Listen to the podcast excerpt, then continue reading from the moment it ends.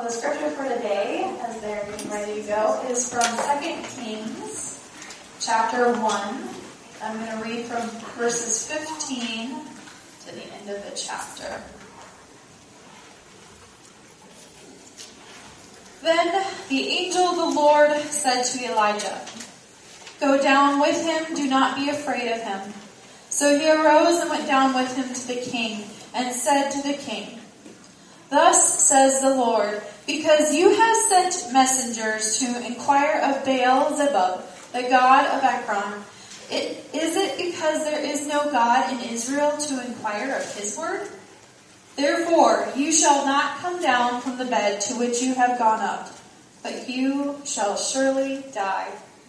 So the king died according to the word of the Lord that Elijah had spoken. Jehoram became king in his place in the second year of Jehoram, the son of Jehoshaphat, the king of Judah, because Ahaziah had no son.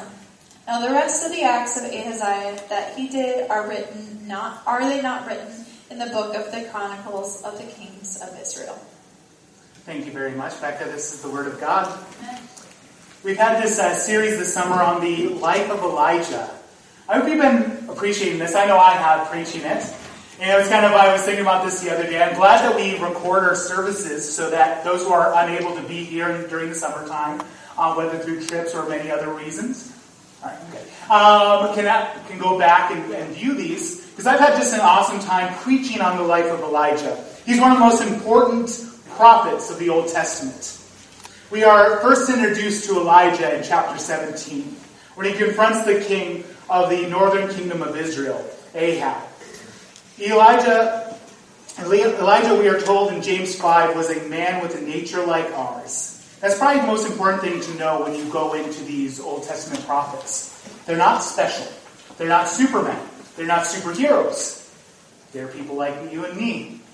It's like in the Christmas Carol, Charles Dickens starts off by saying, "Marley is dead. It's important to know that Marley is dead. It's important to know that Elijah was a human being just like us, with a nature like us, but he prayed earnestly and God heard him." That's the encouragement for us, to pray earnestly without ceasing. This was to encourage us to pray, because the prayer of a righteous person is powerful and effective. Elijah, three major miracles in his life was the way he was fed. First by McRavens, then by McWidows, then finally by McAngels. He does many mighty things. God does many mighty things through him. The really sad thing that happens is that it doesn't change Israel. There's no revival. The king and queen aren't deposed. And a revival happens in Israel. No, Jezebel starts breathing threats against him. He enters into a time of depression or despondency. God loves him. He ministers to him during this time. And at the end of it, God provides a disciple for him in that of Elisha. The events of chapter 21 were a part of a different sermon.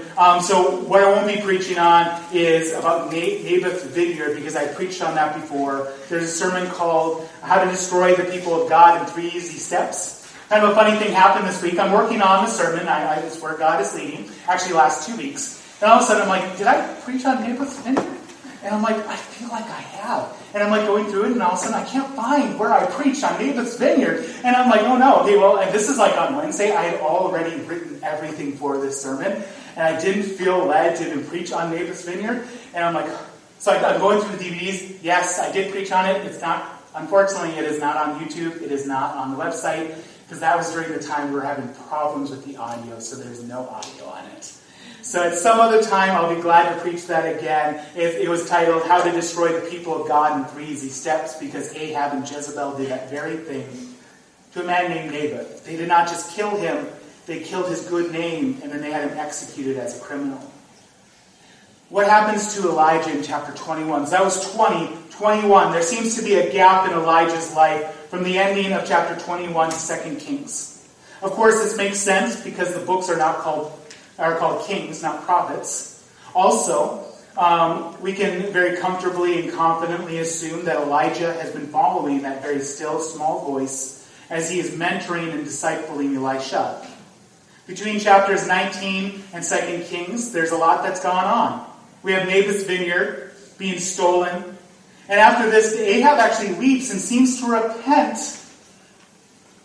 And God relents. He was going to kill him in his whole life, but he relents. But then Ahab goes back to the same old underhanded tricks that he was doing. He enters into an alliance with the righteous king of Judah, and he has this great idea, and I imagine it was Jehoshaphat. He's probably a lot younger than Ahab at this time. So Ahab tells him, kind of great idea. When we go into battle, you wear all your kingly robes and everything. I'm going to dress up as one of the soldiers. You're probably kind of getting what that was about. You know, everybody would be focusing on killing the king, not just some soldier. And what ends up happening is just some random person draws a bow, and they catch him between the folds of his armor. Now, if you watch movies and TV shows, you're probably, I mean, like, why doesn't it just go right through? If you watch movies and TV shows, armor is like no barrier to somebody who wants to do someone harm. It actually was. It would have deflected the arrow if it had hit the actual plates of the armor, but it actually goes between the folds, and it kills him. I know, I can imagine him talking about Jehoshaphat. It makes me think of, you know, the old question of Batman. Why does Batman wear black? Well, it's so that people don't shoot at Batman. So then why does Robin wear yellow and red and bright colors? And the answer is so that people don't shoot at Batman. It did not work out so well for Ahab. And that all happens without Elijah. So the end of Jezebel and Ahab, his two arch-enemies, happens completely without Elijah. And that's okay. Because remember, God had told him he kept 7,000 for himself who have not kissed the veils. Do you remember what Elijah said to God when he was depressed? And I, even I, only am left. We often have the same attitude. We're going through that pity party. I'm all alone. Nobody else. I have nobody in this world. And we have this time, or we have that other kind of side of it. And that was kind of like for Elijah when he said that I'm no better than my fathers. We'll have this attitude of I'm the only one doing this Christianity thing right. Or our church is the only one that is doing this right. This last week I said before that me and my wife were at the General Council of Assemblies of God. That is the governing body of the Assemblies of God nationwide. I am honored and proud to be an AG minister. Because of my excitement, it might be easy for me to explain how the Assemblies of God is the only one doing Christianity right. Actually, we actually used to have this term in Assembly of God circles where we're the only church, we're the only denomination that believes the whole Bible. And I'm like, yeah, because the others are ripping stuff out. I mean, like, you know, I thought that was unique to us, and then I made friends outside of other ones, and they're telling me how they said the same exact thing, and I'm like, oh, okay. You know, it's amazing when you find out that God has preserved for himself 7,000 who have not kissed the veils. There, of course, are people who sell out. There are people who do go after the Baals, who go after the things of this world, who still call themselves Christians and pastors. But let us never get to the point where we think we're the only ones doing this right. We're the only ones these things are going on, and we're the only major force that God uses. Elijah has no part in those events. In fact, another prophet named Micah actually has a part in there. Many people who are part of that 7,000 that God spoke of. At the end of 1 Kings, we are introduced to Ahab and Jezebel's son, Ahaziah. Ahaziah is actually a godly name for an ungodly man. Ahaziah means Yah. Yah would be short for Yahweh, God's covenant-keeping name. I probably should mention that every time. One time I forgot to do that, and I was told someone in the congregation was like, is that what the Arabs call God? And I'm like, no, that's the Hebrew name for God, the proper name of God, Yahweh. So it means Yah, as in Yahweh, has grass. God has a hold of you. Godly name, but it takes more than a godly name to raise a godly son. He did what was evil in the eyes of the Lord and walked in the ways of his father and his mother. Commentator Albert Barnes notes that the phrase, in the way of his mother, does not occur anywhere else. So congratulations, Jezebel, you were so wicked that they had to make a special thing for you, for your son. You know, family stories don't count for everything. After all, a son or daughter born to wicked parents can choose godliness, and a son and daughter born to godly parents can choose ungodliness, but a family story does count for a lot. What kind of legacy are you leaving for your kids? I would say that even to teenagers. What legacy right now are you creating for your kids? When I was a youth pastor, I say it now. Because there's things that you're going to do and you're going to tell your kids 30 years from now. And they're going to be like, well, Mom and Dad got to do that. I should be able to do that. Have a godly legacy, one of repentance, one of talking about the goodness of Jesus Christ and how he keeps us faithful.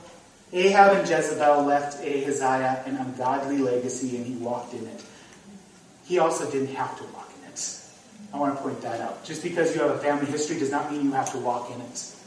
Many of the kings of Judah did not walk in the family history that they were given, and said that they walked in the ways of not of their immediate father, but of their father David. And I wonder for Ahaziah if he had decided, when he heard the stories of Elijah at Mount Carmel and fire coming from heaven, not from Baal, but from Yahweh, if he would have chosen to walk in the ways of the Lord and in what was good in the sight of the Lord, I wonder who would have said he would have walked in the ways of.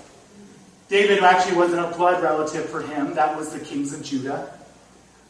Who knows? But he did not choose that. He chose to walk in the ways of his father and mother. Now, today's sermon, it's titled Elijah Shazam. And there's a reason for that. My wife laughs at that because she knows what I'm talking about. Chapter 1 of 2 Kings includes two miracles of Elijah, or one miracle that occurs twice. Ahaziah is sick and wounded, and he sends a messenger to an oracle of Beelzebub in Ekron of the Philistines. Elijah, under the direction of the Lord, intercepts the messengers and tells them not to bother because Ahaziah did not inquire of the Lord, the God of Israel, he would not get up from his sickbed. Ahaziah then sends one group of 50 plus their commander to Elijah, and they say to him, "O man of God, the king has come down. The king says, come down." Elijah replies, "If I'm a man of God, let fire come down from heaven and consume you and your 50. And the same thing happens again. Now, many commentators and scholars believe that the vernacular fire from heaven is a kind of a euphemism for lightning. We see this with James and John, in fact. When James and John ask the Lord, should we call down fire from heaven? And then they're called, what? The sons of thunder. If you ever wonder if Jesus ever smiled, he smiled. He smiled, he made little jokes. Ooh, the sons of thunder are here. So I was telling my wife, I was working on this event at General Counsel, and I was saying, I think I'm going to name it Elijah Shazam.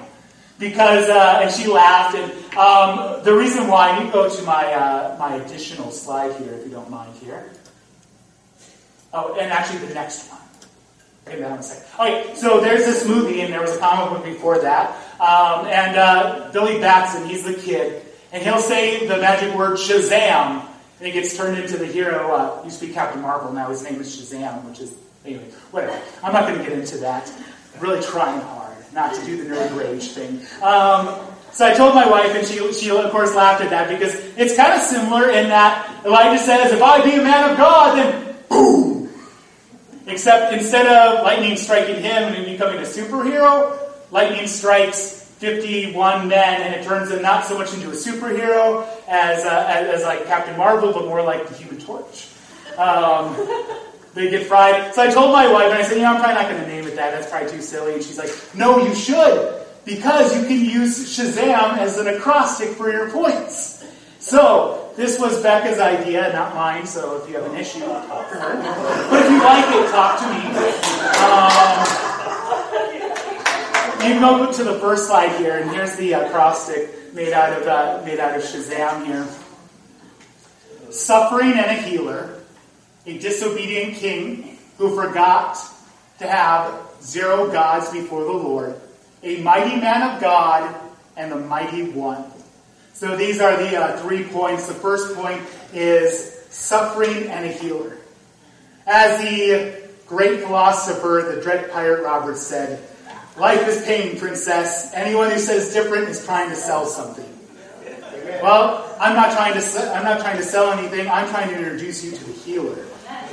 That was Ahaziah's problem. He didn't know who the healer was. In chapter 1, the king is already suffering. Why is he suffering? We go back to the last chapter of 1 Kings. He did what was evil in the sight of the Lord. I probably should have mentioned this before, but in your Bibles, turn to 2 Kings chapter 1. We are in that whole chapter today. I will be going over this basically verse by verse, even though I'm not going to say verse by verse. He learned all the wrong kinds of lessons from his parents. You know, sometimes our suffering and our pain is not our fault.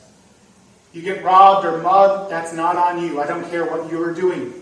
I could talk about more serious things, but I'm not going to for the sake of kids this morning. But you get what I'm saying, right?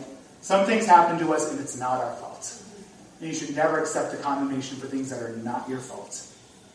But sometimes the best way to find the source of the pain that you are currently experiencing in your life is to look into the mirror.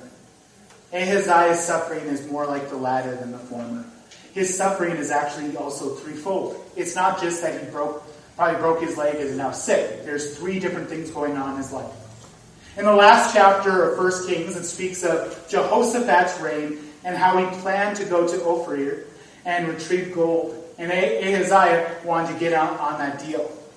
In a parallel story, in the parallel of that story in Chronicles, the Lord has an issue with Jehoshaphat. He does not want him to be unevenly yoked with the wicked king. You think he would have wised up after Ahab tried to get him killed? But he's like, oh, okay, let's do something there. And the Lord's like, okay, stop it. He breaks his boats. And because of that, Jehoshaphat wants nothing to do with Ahaziah, so he loses out on a very lucrative opportunity. So he is suffering financially. He is suffering politically. Verse 1 of chapter 1 of 2 Kings. It talks about Moab rebelling against Israel. And nations would do this during this time. There would be a new king, and they wanted to basically see how tough he was. Or if he was somebody they could take advantage of. So what they would do is they would raid. They would take stuff. They would kill his people. And basically the idea was, give us something that you're rich in, or we're going to keep doing this. It was extortion. Give us, a portion of your sheep, of your hay, of your gold. Basically, if you've ever played Settlers of Catan with me, it's the way I play the game. So, inside joke and a funny game. All right. He is personally suffering. Most houses in Ahaziah's day were one story. The rich had multiple stories on their house, that is, so multiple levels to their house. And they didn't want poor people looking at them, and it is absolutely as petty as you are thinking. They did not want the poor people to look at them on their on the height of their house, so they would build walls of lattice work so that they wouldn't have to look at the poor people.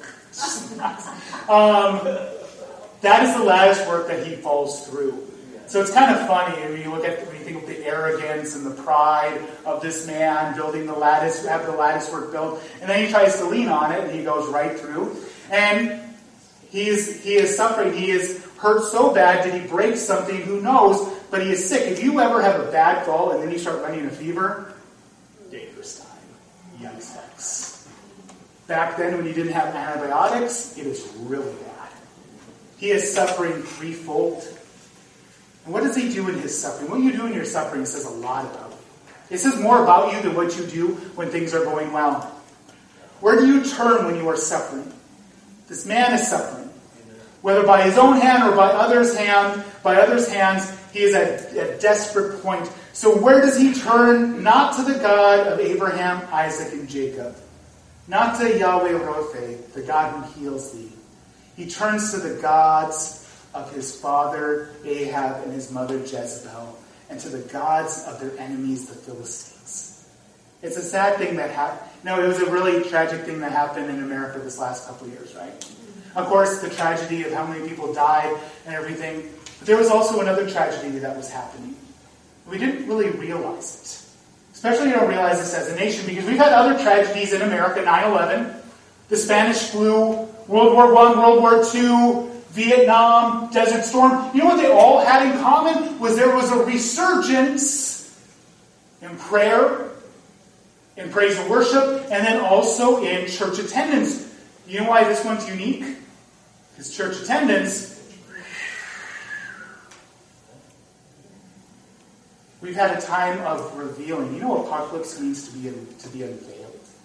We've had a time of revealing in America that when times got tough, we turn to the gods of our fathers and our mothers, the gods of money, leaders, self. all kinds of quasi-spirituality.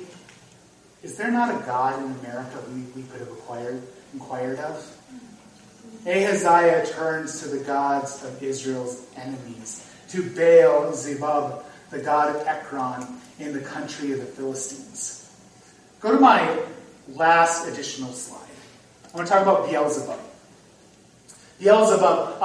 You've heard the name before. It is in the New Testament. You know it means Lord of the Flies. Let me get my notes here, make sure I got things right. So that is a transliteration of a transliteration all the way back from 2 Kings chapter 1, what we just read. We just all on here. Baalzebub. That's the transliteration. Is a transliteration. And Beelzebub means Lord of the Flies. Originally, what scholars and what even in older manuscripts, the actual wording should have been Baal-zebul, which means Baal is prince. The Philistines, there was many different Baals, same basic deity, but they had kind of their patron Baal. And they called him Baal the Prince. That was their big thing. So proud. Baal is prince. That's what that means. Hebrew scribes, on the other hand, decided to change his name a little bit, to change one letter. It's only one letter in the English as well. You can see it here. Beelzebel. And from Beelzebel, you have the transliteration as Beelzebub, and a further transliteration in the Greek, in the New Testament, Beelzebub. Beelzebul means Baal is prince. Beelzebub means Baal is poop. The Hebrew scribes.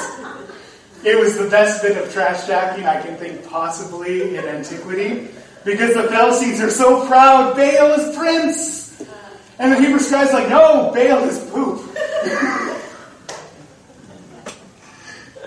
And that is how we know him today. I found this out and I was like excited. I had to tell people. I was like, that is the funniest thing I think I've ever heard in the scriptures, is that the scribes are like, yeah, Baal's poop. How about that? No, that's not what his name is at all. Well, it's too bad you guys didn't go through the exile as well as we did, because now everybody knows Beelzebub. So that's some great ancient smack talk for your Sunday morning. Who can heal? Ahaziah was looking for a God who could heal. And the tragedy is the poop God couldn't help him. But there was a God in Israel who could. So many visit empty wells looking for water. What's worse, though, is that we don't even know what healing we need. We look at the immediate problem and we think, this is the problem in my life.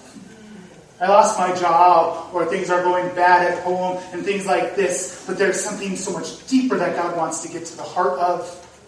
From C.S. Lewis, from his book, The Problem of Pain, we can ignore even pleasure, but pain insists on being attended to. God whispers to us in our pleasures, speaks in our conscience, but shouts in our pain. It is his megaphone to rouse a deaf world, but there are those who decide to be deaf no matter how loud the clarion call goes out. And Ahaziah, he is seeking from the gods of Israel's enemy, from a god that Israel eventually will call just poop. Luke 19:42.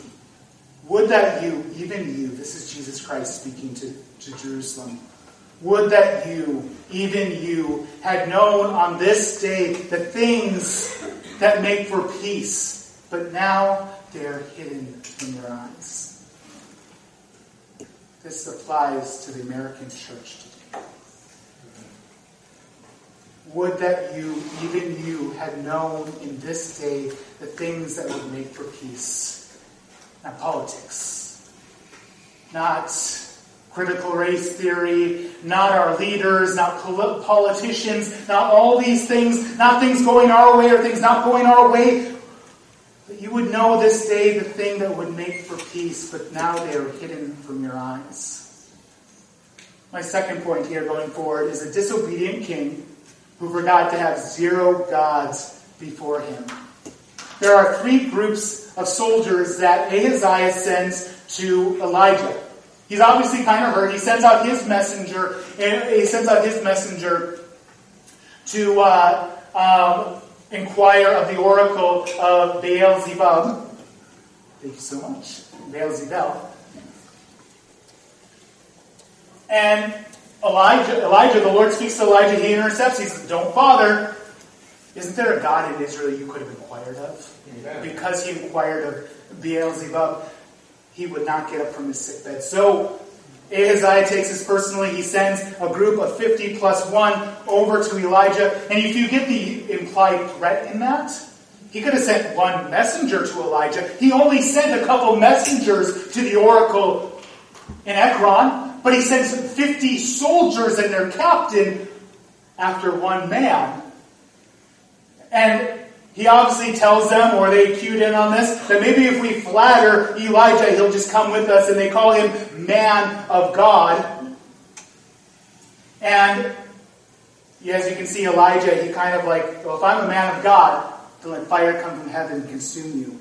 Consumes the first group. The second group comes. They actually shout at him from a distance to come down, and that to come quickly. Each group of these soldiers and their captains approach the prophet. They address him as man of God, but only one survives the encounter. Why? Perhaps Ahaziah remembers the stories of what happened during the reign of his father and mother, what happened at Mount Carmel, the drought.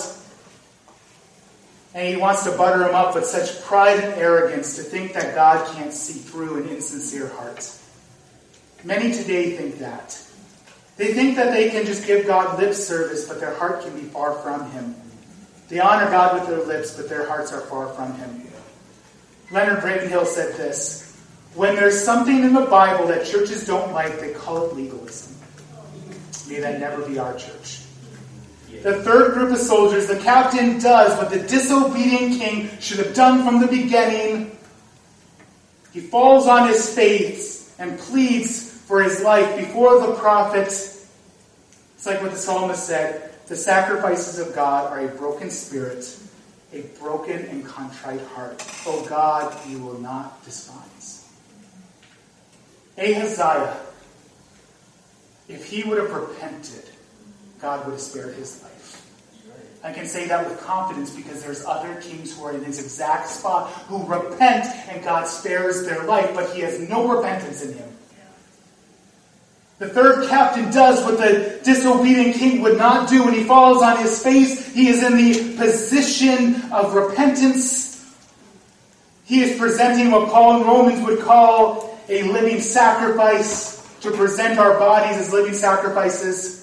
The disobedient king has forgot who put him and his family on the throne and who can take him off. You know, idolatry is more than statues and it's more than oracles. The number of gods we are allowed to have is precisely zero. It's precisely zero. Idols don't always look like statues, and they don't always look like oracles. The present day, I think it's important to actually even mention that you cannot have literally other gods in your Christian worship, because so much of pagan idolatry has made its way into churches. There are people who mess around with crystals, with New Age, with occult imagery all the time, and they try to be like this is, and they try to make books on how it's Christian. You get to have no other gods before the true God of Israel, the true God, Jesus Christ. I said I need to mention how our God is a jealous God. That was the thing that Oprah didn't like. She heard her pastor talking about God is loving, God is everywhere, God is a jealous God. She did not like that. He won't share you with other spirits. He will not share you with universal powers. But other gods are not always named the God of poop either. Sometimes the good things, the blessings of God can become idols too. When those things become idols, when the blessings of God become idols, they turn into curses. It is crushed under the expectation that finally this will complete. Young people, you find somebody you're looking to marry one day, don't put the pressure on them to complete you. That's not their job. Right. Husbands and wives, if you are looking for your spouse to complete you, I call it the Jerry Maguire syndrome. Not that anybody has any idea what that movie is anymore. But there was this thing, it's like, you complete me. So you had a generation of people looking to their boyfriend and girlfriend. You complete me. And then they get married and they don't complete them anymore. They get divorced, try somebody else. They won't complete me either. You crush the blessings of God under the expectation that they are God. And God will not allow anything to be your center other than Him. Well, we see this so many things. Relationships. Don't look to another person to be only who God can be in your life. You'll crush them. Finances. How much will you sacrifice for that brass ring? Jobs. It's a hard thing, even as believers. We tie so much of who we are into our job. And then we lose our job and we are utterly crushed. As a pastor, this has been my experience as well. Things don't go well in the ministry. You feel like you personally have failed God. You've let Him down. That's making that position of God in your life. Fame. Fame is such a vicious master. Fame takes so much and gives so little. Pastors, teachers, mothers, and fathers have all been destroyed what was underneath them because fame was their God. I always wonder, how could somebody go from preaching God's word faithfully from one moment to just buying into everything of this world the next? It's an addiction called fame. And we need to stop lifting up people in Christianity, other pastors, musicians, all kinds of other superstars that we see. We need to stop lifting them up because they are not what we should be looking to. It is God and God alone. Zero gods. God will let nothing else be your center other than Him. Even His blessings. The number of gods you get is one because there is only one true God. The rest are counterfeits. Amen. My third point. A mighty God, a man of God, and the mighty one. I probably should have named this the mighty one of Israel, but the title is getting kind of long. Elijah, we get in verse 8, Elijah's appearance. We talked about this before. He was, I'll just go ahead and read it. They answered him, he wore a garment of hair and a belt of leather about his waist. And he said, it is Elijah the Tishbite. So he knew him even by the description. Does that sound like anybody else? Or, you know, wore hairs and wore a belt of hair? Now, other than those guys on Duck Dynasty, you're probably thinking of John the Baptist. Amen. And a lot of other people did too. They asked him, are you Elijah? And Jesus said he operated in the spirit and power of Elijah. Elijah, he was a man of God, and people knew he was a man of God. Let's look at Elijah's part in this story. I want you to remember about Mount Carmel. There was a choice before the people. He said, how long will you waver between two choices? Either the Lord, He is God, or Baal, he is God. Lord being capital L, capital O, capital R, capital D, so that's Yahweh in the Hebrew. Or is it Baal? The one who answers by fire, and fire was mythologically Baal's domain, lightning from heaven, was Baal's domain. The one who answers by fire is the true God. The prophets of Baal, they take their turn. Nothing happens. They cut themselves, nothing happens. Elijah starts making fun of them. And you kind of wonder if maybe this is the reason why the scribes changed the name of the Baal. Well, it seems he says, maybe your God's out there relieving himself. You've got to speak a lot louder than that. That's great. And the scribes are like, yeah, Beelzebub. Elijah starts making fun of them. He says maybe he's on the toilet, maybe he's off on a journey. When it's Elijah's turn, he doesn't make a lot to do. Fire comes down from heaven and consumes the sacrifice, and the people fall on their face and they say, the Lord, He is God. The Lord, He is God. This instance is very close. Ahaziah has chosen Baal, not the Lord as his God. God still answers by fire, by consuming those soldiers and their captains. What stops God's wrath? The repentant captain. The one who, at least in his body language, signifies exactly what the Israelites did, falling on their face. The Lord, He is God. The Lord, He is God. He knew who the mighty one of Israel truly was. So Elijah allows himself to be led to the king. You know what's amazing? When Elijah is put in front of the king, he doesn't change his message. I think that's incredibly amazing, because I live in a time when a pastor goes on Oprah and he changes his message. I live in a time where a pastor will go on Larry King and he'll change his message. But they lived in a time when Elijah is before a king who could have had his life, and he doesn't change his message out of one word of it. Amen. Yes. Doesn't that encourage us to be brave? Encourages us to walk in the same way. For after all, Elijah was a man with a nature like ours. Do you change what you say? When it comes to being around friends and family, is there like two of you? Or many of you? Do you change what you say to gain the approval of others at the expense of the approval of God? Worship team, would you come up at this time? That's the thing we always have to ask ourselves. Am I one way here, one way there? Am I double-minded like the people of Israel? Or have I decided the Lord, He is God. The Lord, He is God. James and John, they thought that God would bless them the same way Elijah, so they thought they could call down fire on from heaven on people. So that's a hint for you. God's not going to work through you that same way. You didn't work that way through James and John. Maybe I can start calling you like a brother or sister at Thunderdome. You know, Elijah has learned to live in the still small voice. There's been a significant change in Elijah from these chapters. This is one of the benefits of going through the scriptures, chapter by chapter, is we get to see the progression of what the Holy Spirit does in our life. Elijah at Mount Carmel, God works in this amazing way. Fire comes from heaven, consumes the sacrifice. The rain comes, he runs out ahead of the horses. Then he finds out nothing much has really changed. Jezebel's still breathing out her murderous threats. So he goes to the mountain of God. He doesn't get there. He gets into under a broom tree. And he weeps before God. He says, God, just let me die. I'm so tired of this. I've done everything I could, and there's still not revival. And there's so many pastors, there's so many people of God today, and they are the same way. I've prayed until tears roll down, and nothing has changed.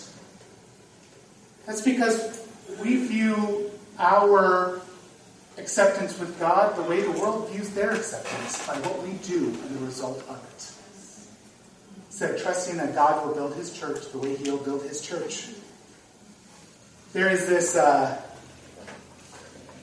This is the main takeaway I want you to get from this. You are loved. That probably was not what you were expecting for the takeaway from this story. 102 people get bribed. The king dies. The ending of this story is very much like the ending in the other story. There's no revival. And the king who takes over Ahaziah is just as wicked, and there will be even more wicked kings. What about all the work? What about everything Elijah was building? He is now okay with it because he knows the still small voice. You know what he had before he confronted Ahab? He had the Lord. All he had was the Lord. He's living in the mountains. All he has is the Lord. He's at a place right now where he has servants. Perhaps he's wealthy, perhaps he's not. It doesn't matter. But he knows that all I really need is the Lord. I don't need to be successful in the world's eyes or in anyone else's eyes. You know what God is not. You know what God is trying to do in you? He is not trying to make you a successful servant. He is conforming you into the likeness of His Son. Amen. That is what God desires to do in your heart. You are loved. At the end of this story, the king doesn't repent, he dies. The people don't repent, they continue to run after idols. Elijah does not run away and tell the Lord he wants to die. He now lives in the echo of that still small voice. There's this clip of a sermon, I put it on my Facebook this last week. So my friend, every time somebody I know in ministry or anywhere is getting to a breaking point, I send this clip to them. It's from a pastor named Paul Washer. And I'm just going to kind of summarize it for you today, but I just find it so powerful. He talks about how it doesn't matter if you are in a place of success from the world or a place of failure from the world. And he was talking to other ministers, so he's talking about ministries. So much in our ministry, I'll go to general counsel, and that's the push. Lots and lots of people, lots and lots of people. What are the measures of success? You know, the measure of success for in my life is how conformed I am to the likeness of Jesus Christ, because He's the only one I truly answer to. And He's the only one you truly answer to as well. Even though you're not on this stage, that is true for you as well. How does God see me? Does He see my everything, or is He something I tag onto this? You know, for a lot of people, when they come to God, they go through a period, a kind of honeymoon period, where God is protecting them through grace, and then God kind of draws away a little bit, and they find themselves failing in so many areas. In studying God's Word in prayer, maybe I ask you to lead a Bible study. Nobody comes to the Bible study. Maybe many things like that happen. And God will allow this. In fact, God will work this into your life so that you would know that the all-surpassing power that flows through you is from Him and not from you. You are the jar of clay. So that you can say with the psalmist, "Whom have I in heaven but you? And on earth has nothing I desire but you." I don't believe this is true for only pastors. I believe that you go through very similar experiences as I do. I want you to know one thing. Simple. You are loved. You are loved. And where you need to be at is where He's conforming you to be, and that's all that matters. You don't need to move an inch to the right or an inch to the left. You do not need to be successful in the world's eyes. I would love for next week for you to bring 20 friends. That's awesome. That doesn't make you any more loved by God than you are today. Maybe God would put on your heart to start some huge ministry, or maybe He won't. It has no effect on His love for you. And like Elijah, at the end of being faithful, you have that same joy that's unspeakable and full of glory. And next week, we will find what the reward of a person who knows that they are loved by God and that He is enough in their life. Will you please pray with me? We will end with a song of worship and the benediction. But during this time of prayer, during this time of worship, I speak these words over you. You are loved. You are perfectly loved exactly where you are at. Struggling, not struggling, success, failure. Your rubric of success is so much different than the world's, because it's being conformed in the likeness of Jesus Christ. God, I pray over this congregation right now, those who are watching at home.